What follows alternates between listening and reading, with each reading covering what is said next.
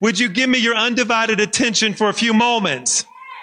And let's pay attention to the word. It's so easy to get distracted. Uh, but let's just listen to the word today. Give your full attention to it because I believe that has the potential to change your life if we would just pay attention to it. Amen. How many is excited to hear what you feel like the Lord wants to speak to you today about? All right. And so let's just uh, open our ears and our hearts to the word and just remember that there are people that's sitting around you. And so let's be respectful of them as the word goes forth and let's pay attention this morning. So thank you so very much. Let's go to the Lord in prayer today as we open our hearts to hear what the Lord would have to say to us. Heavenly Father, we thank you for this opportunity that we have to look at your word. We pray that you would open our ears and our hearts that we would hear from you. We bind, rebuke, and bring to no effect every distraction uh, uh, and Lord, we open our ears and hearts to hear from you in Jesus' name. And everyone said, Amen. I'm going to echo what Pastor Brandon said earlier. Welcome today. If you are a guest for the first or second time, we welcome you. And hopefully you've had time to fill out the connection card and today and take it to the a red booth right after church. We'll be standing there by the next step booth and I'll be standing there or so, uh, one of the staff members will be standing there and you'll get a free gift and right after church, the snow cone uh, uh, will be here. And so we're going to give away $200 worth of snow cones right after church. So you don't want to miss it. So right after church, we'll be doing that. And so if you are a guest today, you automatically get a ticket for uh, a free snow cone. All right? Can I hear an amen? So if you're a guest right after church, we'll have a ticket for you in the foyer. Make sure you fill out that card though and get your free ticket for a snow cone. All right. Are you ready for the word? Today, I'm going to start a sermon series called What's So Great About It? And I'm going to preach it for the next three Sunday mor- for the next two Sunday mornings. I'm going to start this morning and I'm going to carry it on next Sunday and the Sunday after. What's so great about it? What's so great about it? The Pew Research Center had an article in July of 2020, last year, and the article was called this, The Global God Divide. The article was basically reporting and writing about the importance of religion in people's lives. After they did their study, they concluded that in the 40, in the 34 countries that they had surveyed, 64% of people said that religion plays an important role in their daily life. Now, as I read that article, I found that to be very interesting because religion is a hot topic nowadays. And the reason it's a hot topic is for years, liberal uh, scientists and atheists and God haters have hoped that uh, religion would somehow fade away and they hoped that it would fade away because they thought that society would become more advanced in science and more progressive in education. So these liberal scientists thought that if we would progress in our education and we would become more modern in thought and practice, then somehow religion would just fade away and they wouldn't have to worry about that tyrant any longer. But to the contrary, my friends, Religion keeps growing around the world. It is certainly not dying. Religion is not declining. In fact, I would argue this morning that religion is growing around the world, namely Christianity. For instance, in America, church attendance has shown a decline in the past three decades. However, statistics shows us that 40% of Americans will attend church at least on Sunday mornings once a week. And more than 90% of Americans will say they believe in God. And 60% will say that faith and religion is very important to them. There was an editor by the name of Paul Bloom. He wrote an article called the Atlantic Monthly. And in that article, he said, well over half of Americans believe in the supernatural. They believe in miracles. They believe in demons. They believe in devils and they believe in angels. A century ago, listen to this, a century ago, less than 10% of Africa was Christian. less than 10 years ago, less than 10 years ago, uh, a, a century ago, excuse me, a century ago, less than 10% of Africa was Christian. But today, Africa is composed of 50% Bible believing Christians. You see, religion is not dying. It is actually growing around the world. There was a theologian that said it like this, and I quote, listen to his article in the book called What's So Great About Christianity, and I quote, and he said this, while Western preachers routinely employ people to come to church every Sunday to fill the pews, some African preachers ask their members to limit their attendance to every second and third Sunday to give a chance for people to hear the message. In other words, Christianity is growing in Central and South America. In Central and South America, they are witnessing as I speak explosive growth in the charismatic and Pentecostal movement.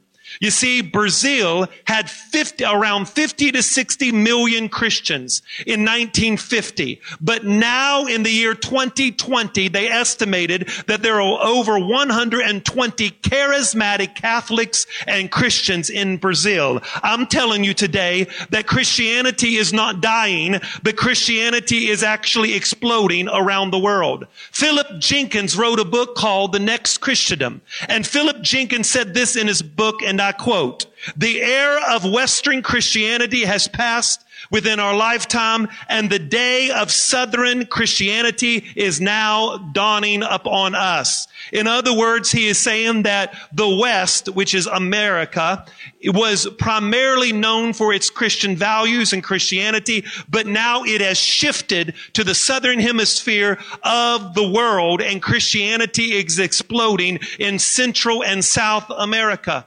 For instance, South Korea is known as the second world's largest source of Christian missionaries. In other words, South Korea is known to send out more missionaries throughout the world than any other nation under heaven except for America. At this present moment, they have at least sent 12,000 clergy to preach the gospel around the world. I love what this person said in his book. What's so great about Christianity? He said it like this, and I quote, at one time, Christian missionaries went to far countries of Africa and Asia, where white priests in robes proclaimed Bible, the Bible to wide-eyed, uncomprehending brown and black people. But in the future, we may well see black and brown missionaries proclaim the Bible to wide-eyed, uncomprehending white people in the West. I'm telling you, Christianity is growing around the world. We often read that Islam is the fastest growing religion, but my friends, that is false information. That is not true. Christianity is the fastest growing religion around the world and Islam is the second. Islam has 1.6 billion followers while Christianity has 2.3 billion followers and it is growing on every continent around the world. Islam usually grows through reproduction, large families. You're born into it, then you're a Muslim. But Christianity is spreading throughout the world, not by the sword, not by necessarily necessarily you're born into it, but it's spreading around the world through rapid conversion around the world. Jesus said in John chapter 3 that you must be born again for you to enter the kingdom of heaven. And I'm telling you that on every continent around the world, people are experiencing conversion at a fast rate. People are coming to Christ at a fast rate. You may look around in America and say, but all I see is deficiency. All I see is lack. I don't see that the church is growing or exploding. But let me remind you today that Christianity in America does not represent all of Christianity around the world. Can I hear an amen? Christianity in America does not represent all of Christians around the world. Now, why did I just read that to you? Because I want you to be encouraged this morning to know this. Why does it even matter that Christianity is growing? Well, I'm glad you're here. And I'm also glad that you asked the question. And the reason for that this morning, the reason that I believe it's important for you to know that Christianity is exploding around the world, because that tells me that we are on the winning side. Hallelujah.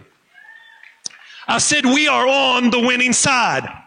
The church is prevailing. We are overcoming. The church is not weak. The church is not sick. The church is not frail. The church is not exhausted. The church is not drained. The church is not puny. The church is not anemic. The church is not defeated. The church is not a poor, barely making movement, but the church of Jesus Christ is alive and it's well. It is strong and it's powerful. It is victorious. It is mighty. It is triumphant. It is conquering. Death and hell has been conquered. You are now part of a movement that is reaching around the world. And Jesus said, upon this rock I will build my church and the gates of hell shall not prevail against it. Is there anybody in the building that can just go ahead and testify that we are on the winning side, and the gates of hell shall not prevail against it. Shall not prevail against it. Shall not prevail against it. The growth of Christianity is cele- not celebrated by everybody. We are celebratory this morning, but the world, the culture, is not celebrating the growth of Christianity. In, in other words, they are despising the growth of Christianity. You and I live in a culture that is very hostile towards God. We live in a culture that is hostile towards the values that we preach and the values that we live. We live in a culture where people are offended. People are, more prone to follow their opinions and preferences than biblical scriptures and biblical values and precepts. Our worldview is more humanistic. Our worldview is more uh, American than it is Christian. Come on, somebody. And so therefore we live in a culture that is very hostile to God and they do not celebrate the growth of the Christian movement. You see, there are atheists, there are non-believers, there's liberal scientists and humanistic philosophers and teachers, there are God haters that hate Christianity. Let it be known today that Jesus said in the Gospels that if they hate me, they will hate you. Jesus said if they hate me, they will hate you. So I don't know why we get upset if the world don't agree with us and the world don't like us and the world don't celebrate us. I want to let you know the world shouldn't celebrate us and the world shouldn't like us and the world shouldn't be on our side because we are the ecclesia. We are the church. We are called out from a among the world. We are a people within a people. We are a nation within a nation. We are a community within a community. We are the church. There was an article written in the San Francisco Chronicle several years ago when they celebrated the growth of Christianity and an atheist responded to the growth of Christianity, a God hater. Somebody that didn't believe in God or the movement of Christianity and despised its movement. And in the article, he said this, and I quote, he was named anonymous in the San Francisco Chronicle concerning the growth of Christianity. And I quote, the reason that religious tribes are growing around the world is that it's much easier to believe in the unproven than to think and ask questions. Most of the world is impoverished, uneducated, plagued by war and disease. So I take little solace that so many of this besieged believe in fairy tales in order to make their lives a little easier. It's amazing that everyone, it's amazing that anyone with an ounce of sense would even believe in gods and spooks and leprechauns. No wonder the world is in such a mess with so many irrational people in it. The world is already overcrowded, so thank God we atheists are keeping our numbers down. The poor and religious people in other countries seem to be breeding like mice. Obviously, they don't celebrate the growth of Christianity. Christopher Hitchens said it like this, the great atheist. He said, and I quote in his book, all religion and all churches are equally demented in their belief in the divine intervention, divine intercession, or even in the existence of the divine in the first place. Another famous uh, atheist said it like this in his book better by far to embrace the hard truth than a reassuring fable. Richard Dawkins, that famous atheist who disbelieved in Jesus, God and the Bible, said this, and I quote, faith is one of the world's great evils, comparable to smallpox virus, but harder to eradicate. He also said in his book, uh, Richard Dawkins also said, and I quote, religion is capable of driving people to such dangerous folly that faith that seems to me to qualify as a mental illness. He also said this, and I quote, if religion, religious instruction were not allowed until the child had attained an age of reason, we would be living in a quite different world. Another atheist said this, if scientists can destroy the influence of religion on young people, then I think it may be the most important contribution that we can make.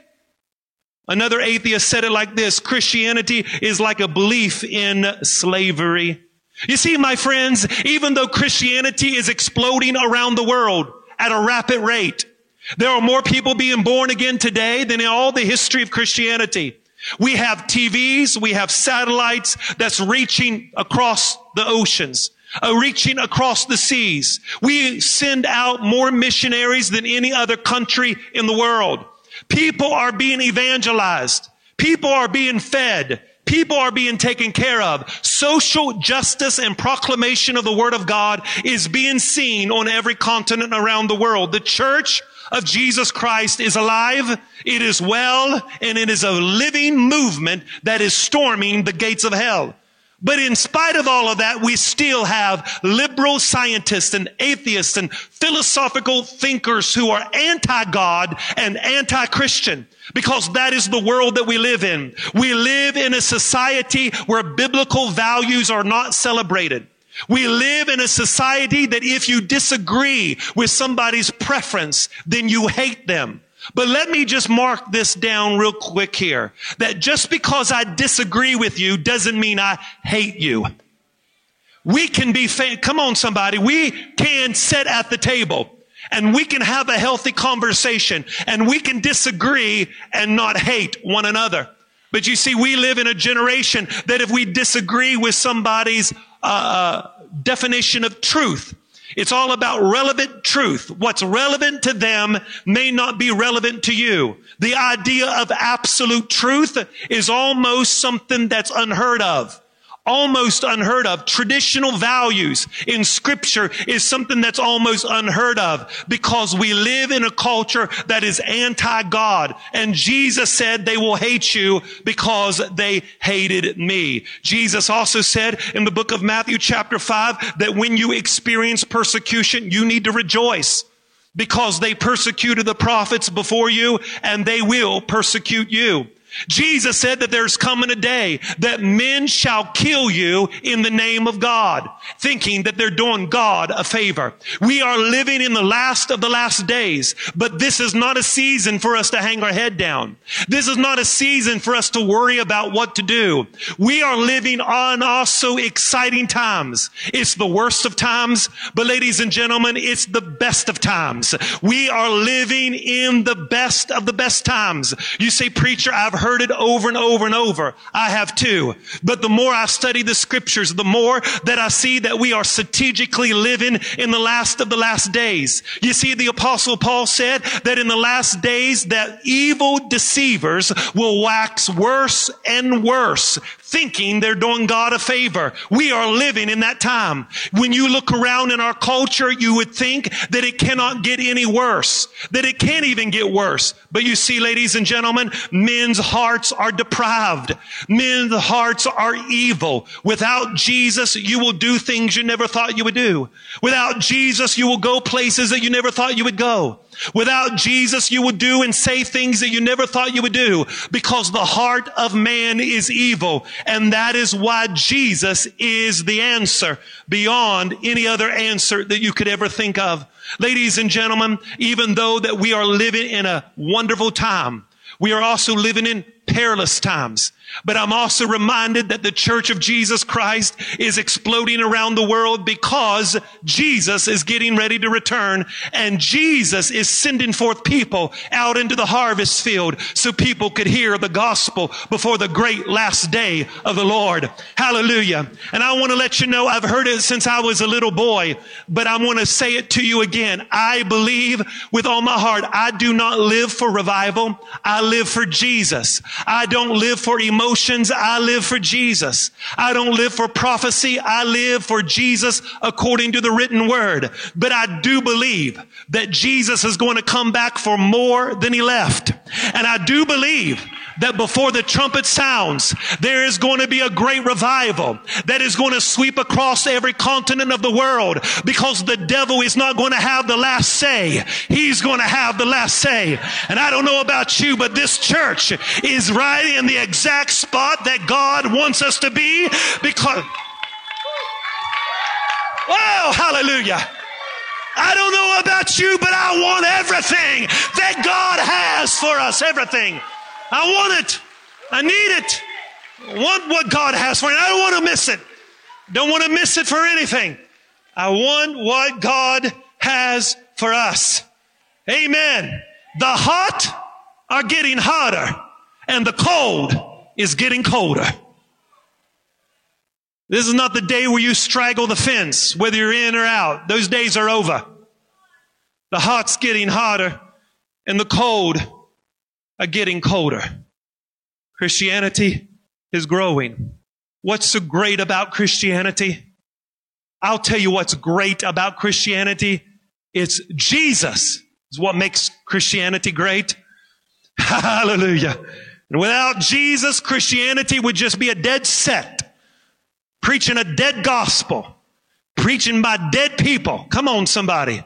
Being propagated in every country of the world because without Jesus, it's a dead movement. And Jesus, you see, people are not upset that the church feeds the poor. The world is not upset that we have little events and we feed people and give out Christmas baskets. You think the world is upset at that? They celebrate that. The world is not upset because you bind up the brokenhearted, you visit the sick in the hospital, that doesn't threaten the world. Social justice practices does not threaten the world. It's the message of Christianity that affects the world. It's the message of Christianity that affects the world. Jesus is not popular to everybody. Jesus is the most loved and hated person in all of history. You either love Jesus or you hate Jesus.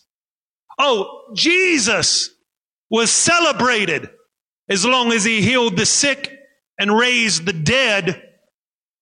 But the moment he started preaching repentance and forgiveness, living right and living holy, is the moment the religious people had an attitude.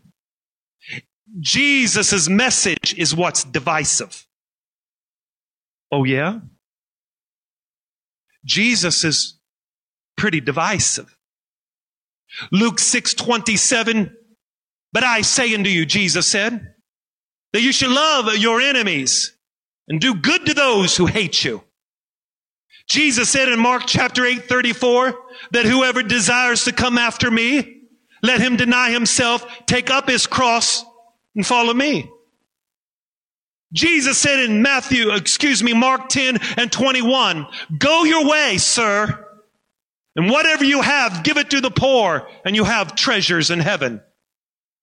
Luke 14, 26, if anyone does not hate his mother and father, the word hate means love less. If anyone does not hate his mother and father, brothers or sisters, you cannot be my disciple. He who finds his life must lose it. And whoever loses his life for my sake shall find it. Jesus is the most loved and Jesus is the most hated person in the world. Oh, it's not because He healed the sick and raised the dead. It's because of his message. The church is celebrated as long as we heal the sick, be nice to people, feed the poor. But the moment the truth of the gospel is preached, it becomes divisive. Jesus said this, I am the way, I am the truth, and I am the life. And no man can come to the Father except through me. Now I don't know about you, but that's pretty divisive. You know what Jesus is saying? Jesus saying Islam is not the way. Buddhism is not the way. Hinduism is not the way. Your theology is not the way. Your thinking is not the way. Jesus said, I am the way. I am the truth and I am the life. Now either, either you believe Jesus is a liar, a lunatic, or you believe he's Lord. Don't you dare pick out stuff in the Bible that you think is nice and pretty and keep it. If you believe it, believe all of it. If you reject it, reject all of it. I wish somebody up in this church would just help me preach for a little bit right there. Hallelujah. I am the way. I am the truth. I am the life. Is there anybody in this building can just be thankful for Jesus right now?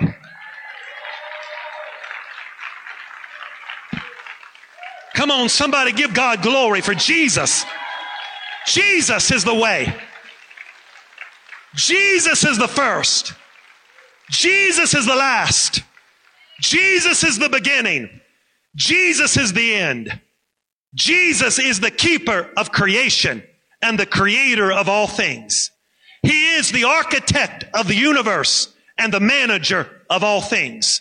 Jesus was always, He is now, and He will always be. Jesus is unmoved, unchanged, undefeated, and never will he ever be undone. Jesus was bruised and brought the world healing. He was pierced. He eased our pain. He was persecuted and brought us some freedom. He was dead and brought us some life. He reigns and brings us peace. The world cannot understand him. The armies cannot defeat him. Schools cannot explain him. Leaders can't explain him away. Pharisees cannot confuse him.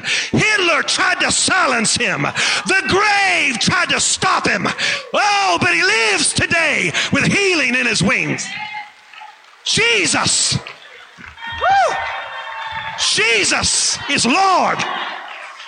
Jesus is Lord. I'm telling you today, we need to get back to Jesus. We need to worship Jesus. We need to celebrate Jesus. He is the Lord. I believe everything it says. Halabosha. Come on, they told me not to speak in tongues when I was in Bible college, but I'm ready to get a Pentecostal fit up in this building this morning. Hell, thank you. Woo! Hallelujah. Jesus is unchangeable. Lord of everything. Hallelujah. Hallelujah. He is the seed of the woman. He is the Passover lamb. He is the high priest. He is the pillar of cloud by day and the pillar of fire by night. He is a prophet likened to Moses. He is the captain of our salvation. He is the judge and the lawgiver. He is the kinsman redeemer. He is the trusted prophet of the ages. He is the reigning king. He is the rebuilder of broken down walls of human life. He is my Mordecai. He is the ever living redeemer. Hallelujah. He is the shepherd. He is the wise counselor. He is the prince of peace. He is the mighty God. He is the weeping prophet. He is the fourth man in life's fiery furnace. Woo! He is the fountain of hope. He is the river that never runs dry. He is the Sun of Righteousness. He has healing in His wings. He is the Messiah. He is the wonder worker. He is the Son of God. He is the Holy Ghost. He is the justifier. He is the sanctifier. He's the redeemer from the curse of the law. He's the God who supplies all of our needs. He is the fullness of the Godhead dwells bodily. He is the mediator between God and man. He is the friend that sticketh closer than a brother. He is the great physician. He is the chief shepherd. He is love. He is the Lord coming with 10,000 of his saints. And he is the King of kings and he is the Lord of lords. I'm saying Jesus is Lord. Hallelujah. Hallelujah. Either we believe the gospel, either you believe it or you disregard it. Either Jesus is Lord or Jesus is a lunatic. But don't you be hip, a hypocrite and pick out what you want to believe and throw the rest out. It don't work like that, my friends. Either you believe it or you don't believe it. Either you believe he saves, you believe he's real and he's the only way, or you don't believe it. Hallelujah. It's amazing to me. I just come to preach a Bible study. I'm almost done. Are you all with me? Jesus said, Matthew 10 verse 34, do not think that I've come to bring peace on the earth. I did not come to bring peace come to bring a sword. For I have come to set man against father, daughter against mother, daughter-in-law against her mother. For in a man's own house will be his own enemies. Jesus said that my message is not going to make you popular if you believe it even among the people who were closest to you. Don't forget that Adam fell into sin because he listened to the voice that was closest to him. Just because a voice is close to you, don't mean it's the right voice. It's, can I just say something? Are y'all with me today? Come on, is there anybody with me today? Can, can I, can I say something? It's, it's interesting to me. You don't have to turn there. But it's interesting to me that in Matthew 26 verse 69, for the sake of time, I don't, I can't read it to you all. But I do want it to be behind me because I want you to see this. The Bible says that Peter, was outside in the courtyard and a servant girl came to me and said, you must be with Jesus. You were with Jesus of Galilee. The Bible says, but he denied it, saying, I don't know what you're talking about. Verse 71. And he went out to the court, the pathway, the gateway there, and another girl saw him and says, well, you must be with that. You must know Jesus. You must be a part of his clan. Verse 72, but he denied it again and said, I don't know the man. A little later, he stood there. And as he was standing there, somebody said, surely you're one of them for your speech betrays you. Right there is the greatest scripture, one of the greatest scriptures in the Bible. A true believer, your speech should betray you. Now I'm just going to move on because I know y'all don't want to hear that. But then what did he do? He began to cuss. I don't know the man. Now, isn't it interesting? A man, apostle, a disciple, one of the twelve, denied Jesus. But yet, the Bible says in 1 Peter 3 5, Peter writes a book this same man that denied Jesus later wrote a book. And this is what he said in his book. 1 Peter chapter 3 verse 15. He said something interesting. Peter, the same person that denied Jesus, said this in the book he wrote. But sanctify the Lord your God in your hearts and be always to give a defense to anyone who asks for the reason of the hope that's in you with meekness and fear. Hold on. Peter, I thought you denied him. Peter, I thought you said you didn't know him. But now Peter writes a book and says, have sanctify God, put God in your heart, and then give a reason why you believe what you believe. It's just not enough to have Jesus in your heart. But he said, I want you to be prepared and give a defense for what you believe. Now, y'all hearing this preacher this morning? The same preacher, the same man that denied his Lord, that said he didn't know the Lord. In this book, he writes and says, but you know, you need to sanctify him, put him in your heart, but you also need to give a reason for the hope that you have. Give a defense. My friends, the God haters, the liberal scientists and atheists and philosophical teachers of our present day. Do you know what they think of us?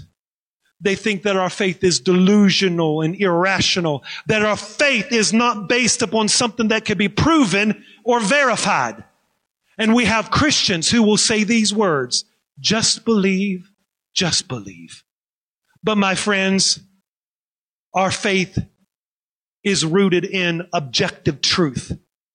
It's an intelligent faith.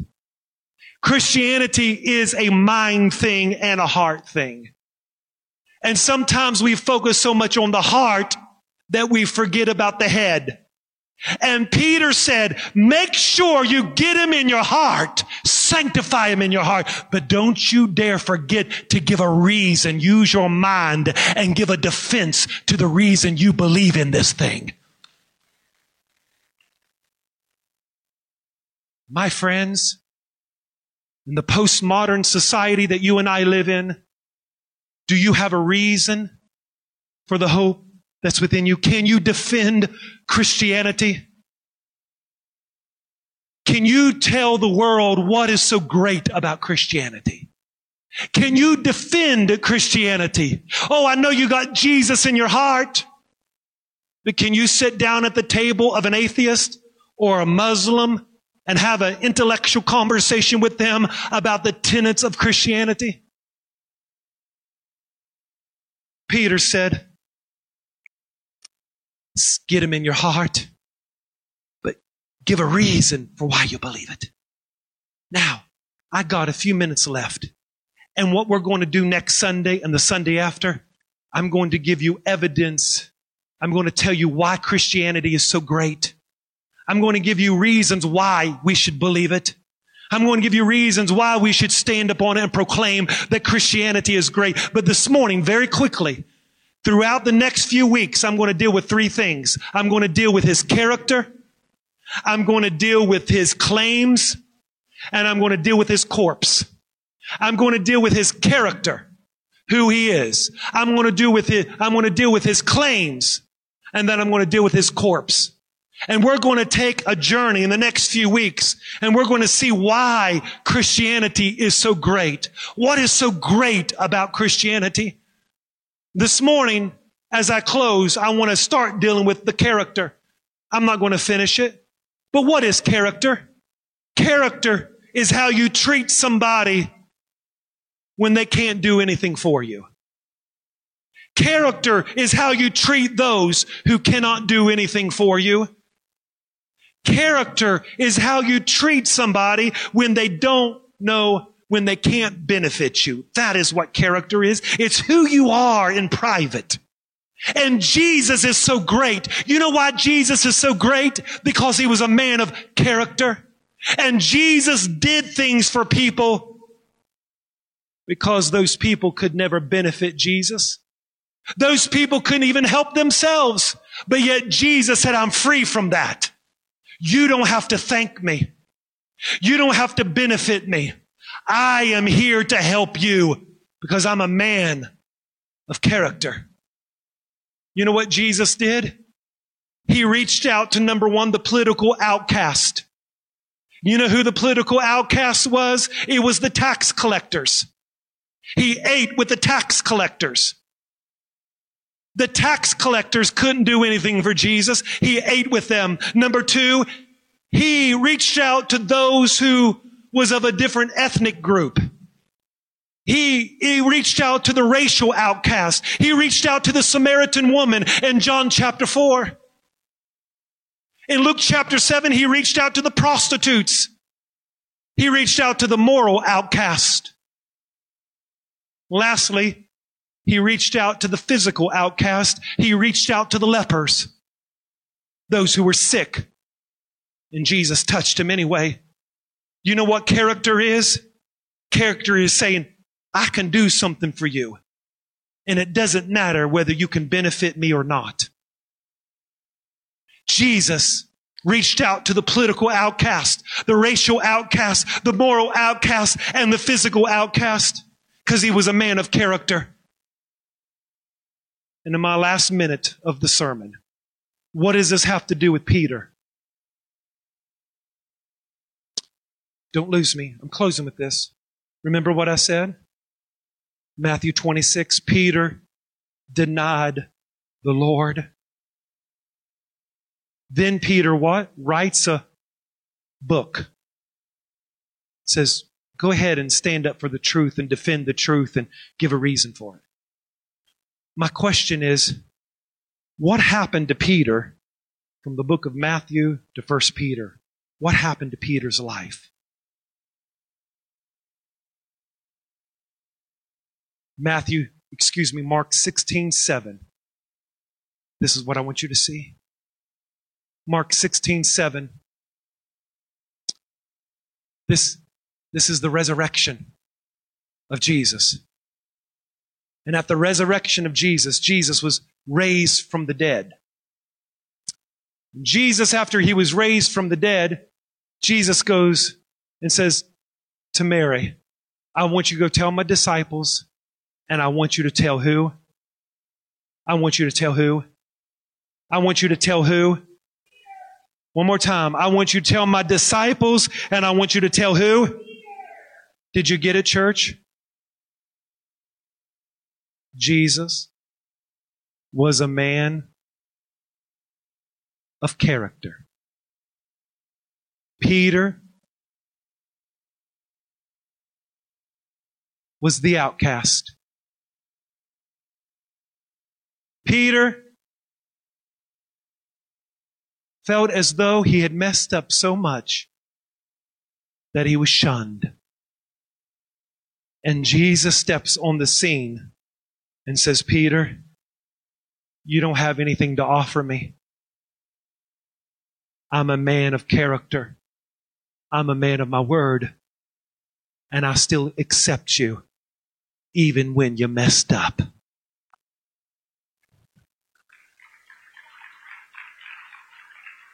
What?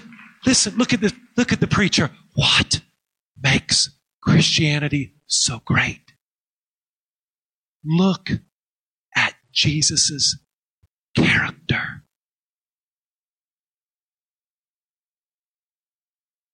Look at his character. And you'll find that Christianity is great. Because Jesus is a man of character. Hallelujah.